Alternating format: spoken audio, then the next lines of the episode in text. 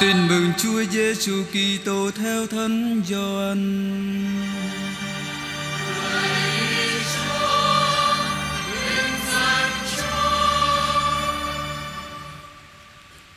Khi ấy ra khỏi đền thờ, Đức Giêsu nhìn thấy một người mù từ thuở mới sinh. Đức Giêsu nhổ nước miếng xuống đất, trộn thành bùn và sức vào mắt người mù, rồi bảo anh ta: anh hãy đến hồ Siloác mà rửa Siloác có nghĩa là người được sai phái. Vậy anh ta đến rửa ở hồ, Và khi về thì nhìn thấy được. Các người láng giềng và những kẻ trước kia thường thấy anh ta ăn xin mới nói, Hắn không phải là người vẫn ngồi ăn xin đó sao? Có người nói, chính hắn đó. Kẻ khác lại rằng, không phải đâu nhưng là một đứa nào giống hắn đó thôi. Còn anh ta thì quả quyết Chính tôi đây. Họ dẫn kẻ trước đây bị mù Đến với những người pha ri rêu Nhưng ngày Đức Giêsu trộn chút bùn Và làm cho mắt anh ta mở ra Lại là ngày sa bát Vậy các người pha ri rêu hỏi thêm một lần nữa, Làm sao anh nhìn thấy được? Anh trả lời Ông ấy lấy bùn thoa vào mắt tôi. Tôi rửa và tôi nhìn thấy. Trong nhóm Pharisêu, Người thì nói, Ông ta không thể là người của Thiên Chúa được Vì không giữ ngày sa bát Kẻ thì bảo, Một người tội lỗi Sao có thể làm được những dấu lạ như vậy? Thế là họ đâm ra chia rẽ. Họ lại hỏi người mù, Còn anh Anh nghĩ gì về người đã mở mắt cho anh anh đáp, Người là một vị ngôn sứ. Họ đối lại. Mày sinh ra tội lỗi ngập đầu, Thế mà mày lại muốn làm thầy chúng ta ư? Rồi họ trục xuất anh. Đức Giêsu nghe nói họ đã trục xuất anh. Khi gặp lại anh, Người hỏi, Anh có tin vào con người không? Anh đáp, Thưa Ngài, Đấng ấy là ai để tôi tin? Đức Giêsu trả lời anh đã thấy người, Chính người đang nói với anh đây. Anh nói, Thưa Ngài, tôi tin, Rồi anh sấp mình xuống trước mặt người. Đó là lời Chúa.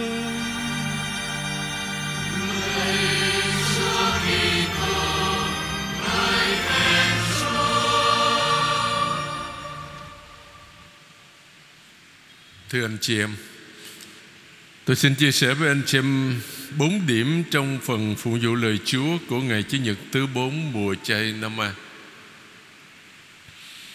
Điểm thứ nhất là bài đọc một trích từ sách Samuel quyển thứ nhất chương 16 câu 1b, câu 6 cho đến câu 7 và câu 10 cho đến câu 13a.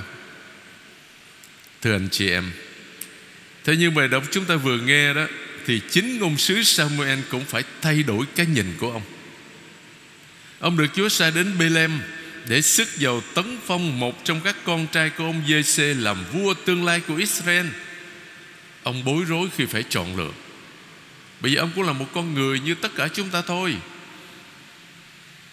Ông bảo với ông giê đó, cho gọi đứa con trai cả của mình tên là Eliab ra trình diện ông Samuel.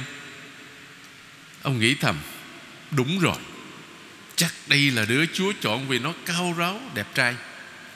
Nó xứng đáng kế vị vua Saul. Nhưng Chúa bảo ông, Đừng có xét theo hình dáng Và dốc người cao lớn của nó, Vì ta đã gạt bỏ nó rồi. Thiên Chúa không nhìn theo kiểu người phàm. Người phàm chỉ thấy điều mắt thấy, Còn Đức Chúa thì thấy tận đáy lòng. Đức Chúa không chọn bất cứ ai Trong bảy người con trai của ông Giê-xê mà lại chọn đứa con trai út David đang chăn chiên ngoài đồng. Câu chuyện Kinh Thánh một lần nữa cho chúng ta thấy Thiên Chúa quan tâm đến những người bé mọn, Thưa anh chị em. Những gì thế gian cho là yếu kém Thì Thiên Chúa đã chọn để hạ nhục những kẻ hùng mạnh. Vì ơn của Thầy đủ cho anh, Vì sức mạnh của Thầy được biểu lộ trọn vẹn trong sự yếu đuối. 2 Corinto chương 12 câu 9 Câu chuyện này cũng mời gọi mỗi người chúng ta phải thay đổi cách nhìn về người khác. Như tôi nói lúc nãy là con người chúng ta nhìn bề ngoài thôi, Chúng ta đâu có biết đáy lòng tận đáy lòng của người ta như thế nào đâu. Chỉ mình Chúa thôi. Và câu chuyện thánh kinh mà chúng ta vừa nghe đó cho chúng ta biết ba điều về vương quyền ở Israel thưa anh chị em. Thứ nhất, vua là người được Thiên Chúa tuyển chọn. Nhưng việc chọn lựa này như tất cả mọi ơn gọi khác là để thi hành một sứ vụ như dân Israel được Chúa chọn để phục vụ nhân loại, cũng vậy vua Israel là người được Chúa chọn để phục vụ dân chúng. Nếu đương sự không làm tốt nhiệm vụ của mình Thì sẽ bị loại như trường hợp của vua Saul. Điều đó nhắc các vua phải luôn trung thành với sứ vụ đã được Chúa giao phó. Thứ hai, Nhà vua cần phải được sức giàu tấn phong. Vì đây là một nghi thức đặc biệt quan trọng Mà bài đọc một hôm nay cho ta thấy Là việc quan trọng nhất khi Đức Chúa phán với ông Samuel. Ngươi hãy lấy dầu đổ đầy sừng và lên đường. Ta sai ngươi đến gặp giê người Bê-lem, Vì ta đã thấy trong các con trai nó Một người ta muốn đặt làm vua. Thứ ba, Việc sức dầu tấn phong Ban cho nhà vua thần khí của Đức Chúa. Ông Samuel cầm lấy sừng dầu và sức cho David. Ở giữa các anh của cậu, Thần khí Đức Chúa nhập vào David từ ngày đó trở đi. Nhưng mà để trở thành vua của Israel thì còn lâu lắm Mình sẽ trải qua nhiều gian khổ lắm. Nhất là bị vua Saul Muốn giết chết. Bởi vì ông ta ghen tức thôi. Chúng ta trở lại việc, với việc lựa chọn nhiệm màu của Thiên Chúa. Vài câu chuyện trong Kinh Thánh cho ta thấy, Chúa thương, thường chọn lựa những kẻ bé mọn nhất. Như trường hợp David mà chúng ta nghe trong bài đồng một hôm nay. David là đứa con trai út của Giê-xê ở Bethlehem Và không ai nghĩ rằng David sẽ là vua Israel trong tương lai.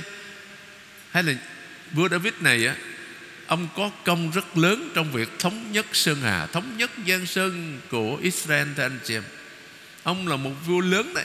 Tất nhiên là con người Ông cũng có những yếu đuối của con người. Hay là như Bô Sê Nói rằng rất khó, Nghĩa là Nghe nói người ta nói Ông Mô-xê ông nói ngọng, Nha. Và tìm cách thoái thác sứ mạng được giao. Lạy chúa, xin xá tội cho con.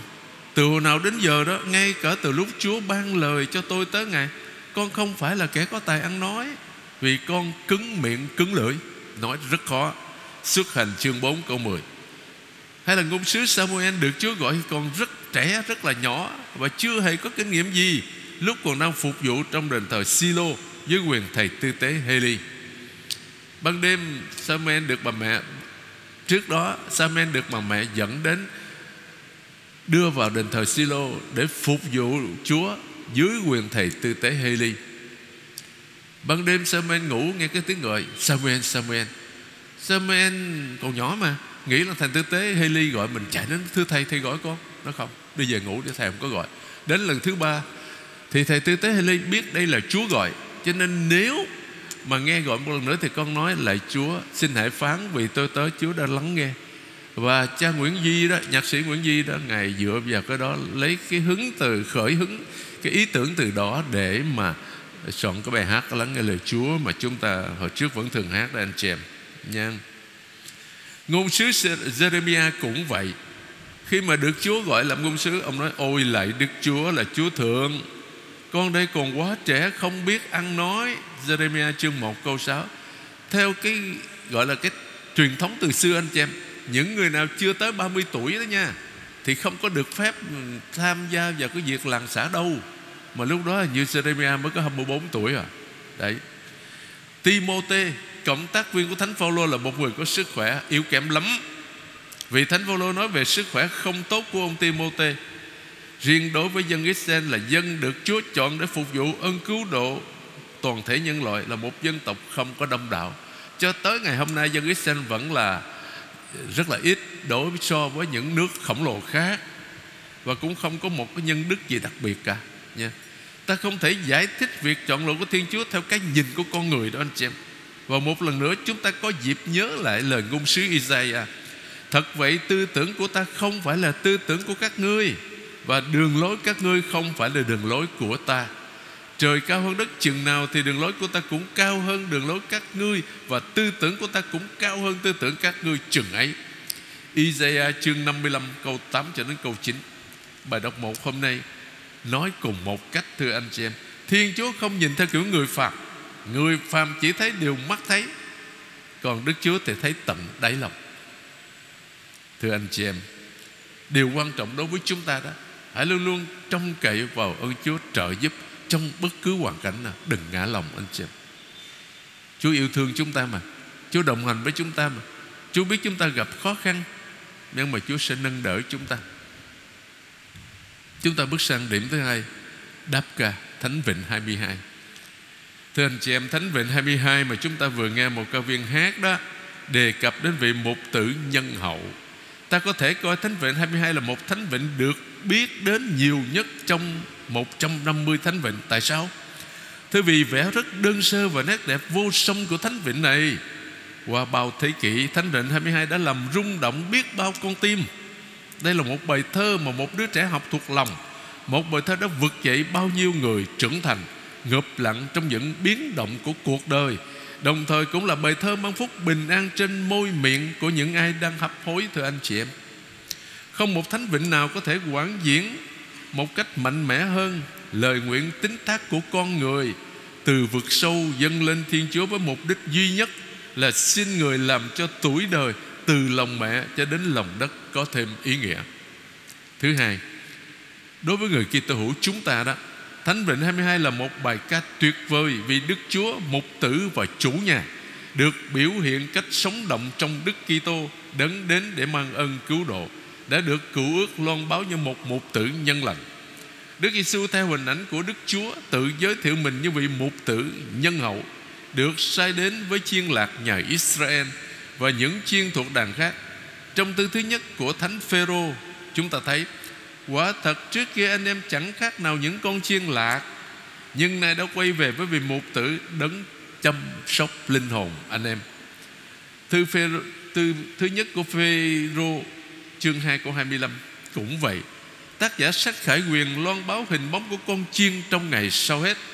Con chiên đang ngự ở giữa ngay sẽ là mục tử chăn dắt Và dẫn đưa họ tới nguồn nước trường sinh, Và Thiên Chúa sẽ lau sạch nước mắt họ. Khải quyền chương 7 câu 17 Điểm thứ ba, Tình yêu mục tử của Đức Giêsu Dẫn chúng ta đến bàn tiệc thánh thể, Tức là thánh lễ, thưa anh chị em. Để dùng bữa tiệc, Tưởng nhớ đến sự hy sinh của chính Chúa cho việc cứu rỗi anh em mình. Vì tôi hy sinh mạng sống mình cho đoàn chiên. Tin mừng Gioan chương 10 câu 15 Chính trong Đức Kitô, Đấng Thiên Chúa đã sức dầu quan lạc. Thiên Chúa Cha đã sức dầu cho chúng ta Và cũng chính Thiên Chúa đã đóng ấn tín trên chúng ta và đổ thần khí vào lòng chúng ta làm bảo chứng. 2 Corinto chương 1 câu 21 và 22 Bởi đó giáo hội thời tiên khởi gọi Thánh Định 22 là Thánh Vịnh của khai tâm Kitô giáo, Được hát trong phụng vụ đêm vọng phục sinh. Khi các tín hữu mới được thanh tẩy, Bước lên khỏi giếng rửa tội, Được sức dầu, Được mang áo trắng mới Và lần đầu tiên Được dẫn tới bàn tiệc thánh thể. Chính Đức Kitô cũng hứa cho thời quan lâm, Anh em sẽ ngồi đồng bàn ăn uống với Thầy Trong vương quốc của Thầy. Luca chương 22 câu 30 trong niềm tin, Trong niềm tín thác đó, Thánh Vịnh 22 thường được dùng vào lễ an táng Thưa anh chị em. Để đồng hành với thân xác người quá cố Mà vị mục tử nhân lành gọi về với Ngài. Trong khi vượt qua thung lũng âm u của cõi chết, Để được ở đền người những ngày tháng, những năm dài triền miên. Chúng ta bước sang điểm thứ ba là bài đọc 2 Trích từ tư Thánh Phaolô Tông Đồ gửi tín hữu Epheso chương 5 câu 8 cho đến câu 14 Ngày xưa và bây giờ. Hai cái thời điểm đó. Thưa anh chị em, bài đọc hai hôm nay chuẩn bị cho bài tin mừng Khi đề cập đến việc từ bóng tối bước vào ánh sáng. Thánh Phaolô mở đầu lời khuyên các tín hữu Epheso như sau. Tôi khuyên nhủ anh em, Hãy sống cho xứng với ơn kêu gọi mà Thiên Chúa đã ban cho anh em. Ngài nói với những người tân tầm anh em phải cởi bỏ con người cũ Với nếp sống xưa là con người phải hư nát Vì bị những ham muốn lừa dối.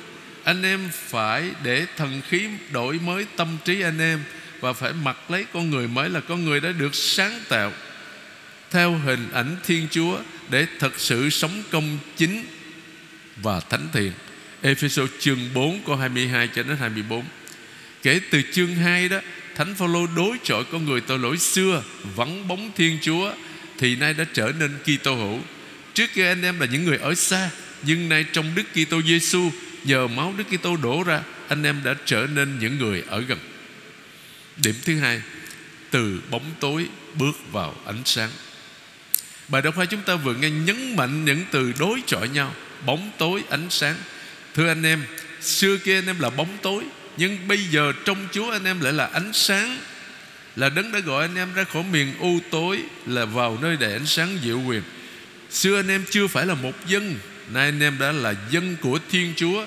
Xưa anh em chưa được hưởng lòng thương xót, Nay anh em đã được xót thương. Từ thứ nhất của Thánh Phêrô tông đồi, Chương 2 câu 9 cho đến câu 10 Anh em hãy ăn ở như con cái ánh sáng, Đừng cộng tác vào những việc vô ích của con cái bóng tối.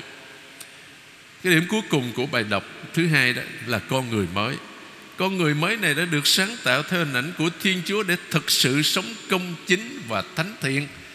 Ephesos chương 4 câu 23 Trong ánh sáng đem lại tất cả những gì là lương thiện, Công chính và chân thật. Đừng cộng tác vào những việc vô ích của con cái bóng tối. Anh em hãy xem những điều đẹp lòng Chúa thì làm.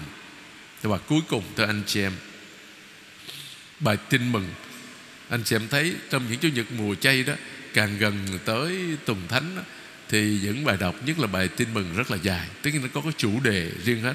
Nhưng mà ở đây hôm nay đó thì anh chị em thấy cha thường đọc bài đọc ngắn. Tin mừng Gioan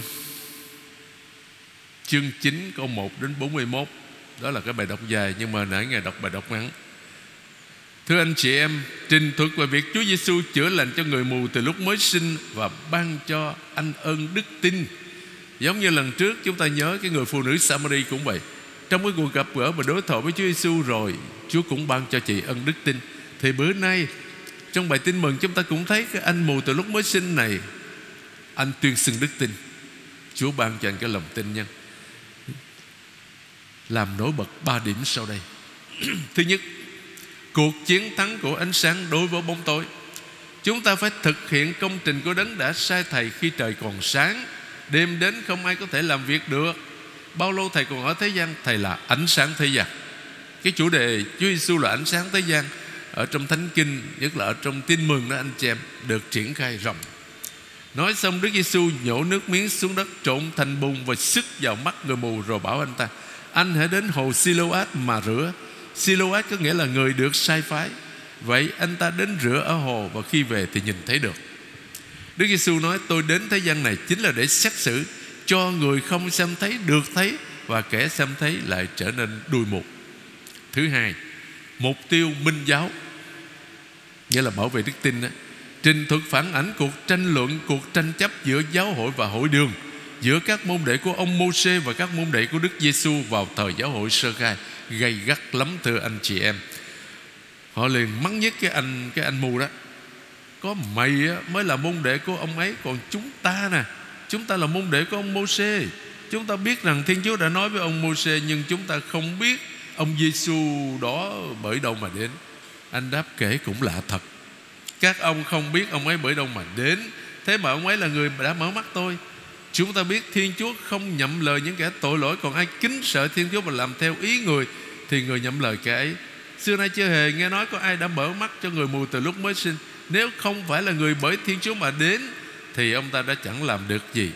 Nghĩa là cái cuộc tranh luận Cho nãy tôi cho cắt đó, Nói cho thường đọc bài ngắn. Tranh luận dữ lắm. Cái anh mù này đó, Tranh luận riết là anh cứ lẽ bực mình, anh nói, Bộ mấy ông hả? Mấy ông muốn làm môn đệ ông Giêsu luôn hay sao vậy? Thật ra ông họ mới chửi cái anh này à. cái điểm thứ ba là bí tích thánh tẩy anh chị em. Trong giai đoạn cuối cùng đó, sau khi các người dự tòng đã qua cuộc khảo sát và được coi xứng đáng lãnh nhận bí tích thánh tẩy thì có bài đọc của ước về nước thánh tẩy và bài tin mừng Gioan chương 9 sau đó các người dự tòng đọc kinh tinh kính. Cử chỉ mở mắt cũng là một phần trong nghi thức thánh tẩy. Trình thuật có thể ám chỉ bí tích thánh tẩy một cách chung. Người giữ tòng như người mù tù thở mới sinh. Tình trạng đuôi mù tuyệt đối tượng trưng cho tội lỗi, Bị phá tan trong nước hồ Siloat Siloat có nghĩa là người được sai phái chỉ Đức Giêsu. Nước đó phát xuất từ Đức Giêsu Tội lỗi được rửa sạch trong nước, thánh tẩy Nhờ quyền năng của Đức Giêsu Kitô, Chúa chúng ta. Tôi muốn kết thúc bài chia sẻ bằng một lời cầu nguyện. Và tự vấn lương tâm mình. Ôi lạy Chúa, Mở cho con đôi mắt. Thấy tình yêu kỳ diệu Chúa khắp nơi, Con mù lòa bên vệ đường hành khất. Xin chữa con để nhìn thấy mặt Ngài. Cúi lại Ngài, cho tay con nghe rõ Tiếng tha nhân cầu khẩn lượng hải hà. Họ khổ đau, Họ kêu gào than thở. Đừng để con cứ giả điếc làm ngơ. Cúi lại Ngài xin mở rộng tay con, Luôn nắm lại giữ khư khư tất cả. Trước cửa nhà có người nghèo đói lạ Xin dạy con biết chia sẻ vui lòng. Cúi lại Ngài Cho chân con vững chãi, Để tiến lên dẫu đường xá hiểm nguy. Nguyện theo Ngài thập giá đâu ngoãn ngại, Chúa cầm tay mà dẫn bước con đi. Cúi lại Ngài Giữ lòng con tin tưởng, Mặc ai bảo Chúa đã chết đâu còn. Khi chiều về, gánh nặng triệt Thời gian triểu nặng, Xin dừng chân ở lại với con luôn. Trong đời sống đức tin thường ngày, Có bao giờ anh chị em Đã đọc đoạn tin mừng Matthew Chương 25 Câu 31 đến câu 46 Về Ngài phán xét chung? Chúa chỉ căn cứ vào một tiêu chuẩn Để thưởng công hoặc luận tội mỗi người chúng ta. Đó là khi còn sống ở trần gian Chúng ta có yêu thương và giúp đỡ anh chị em của mình không?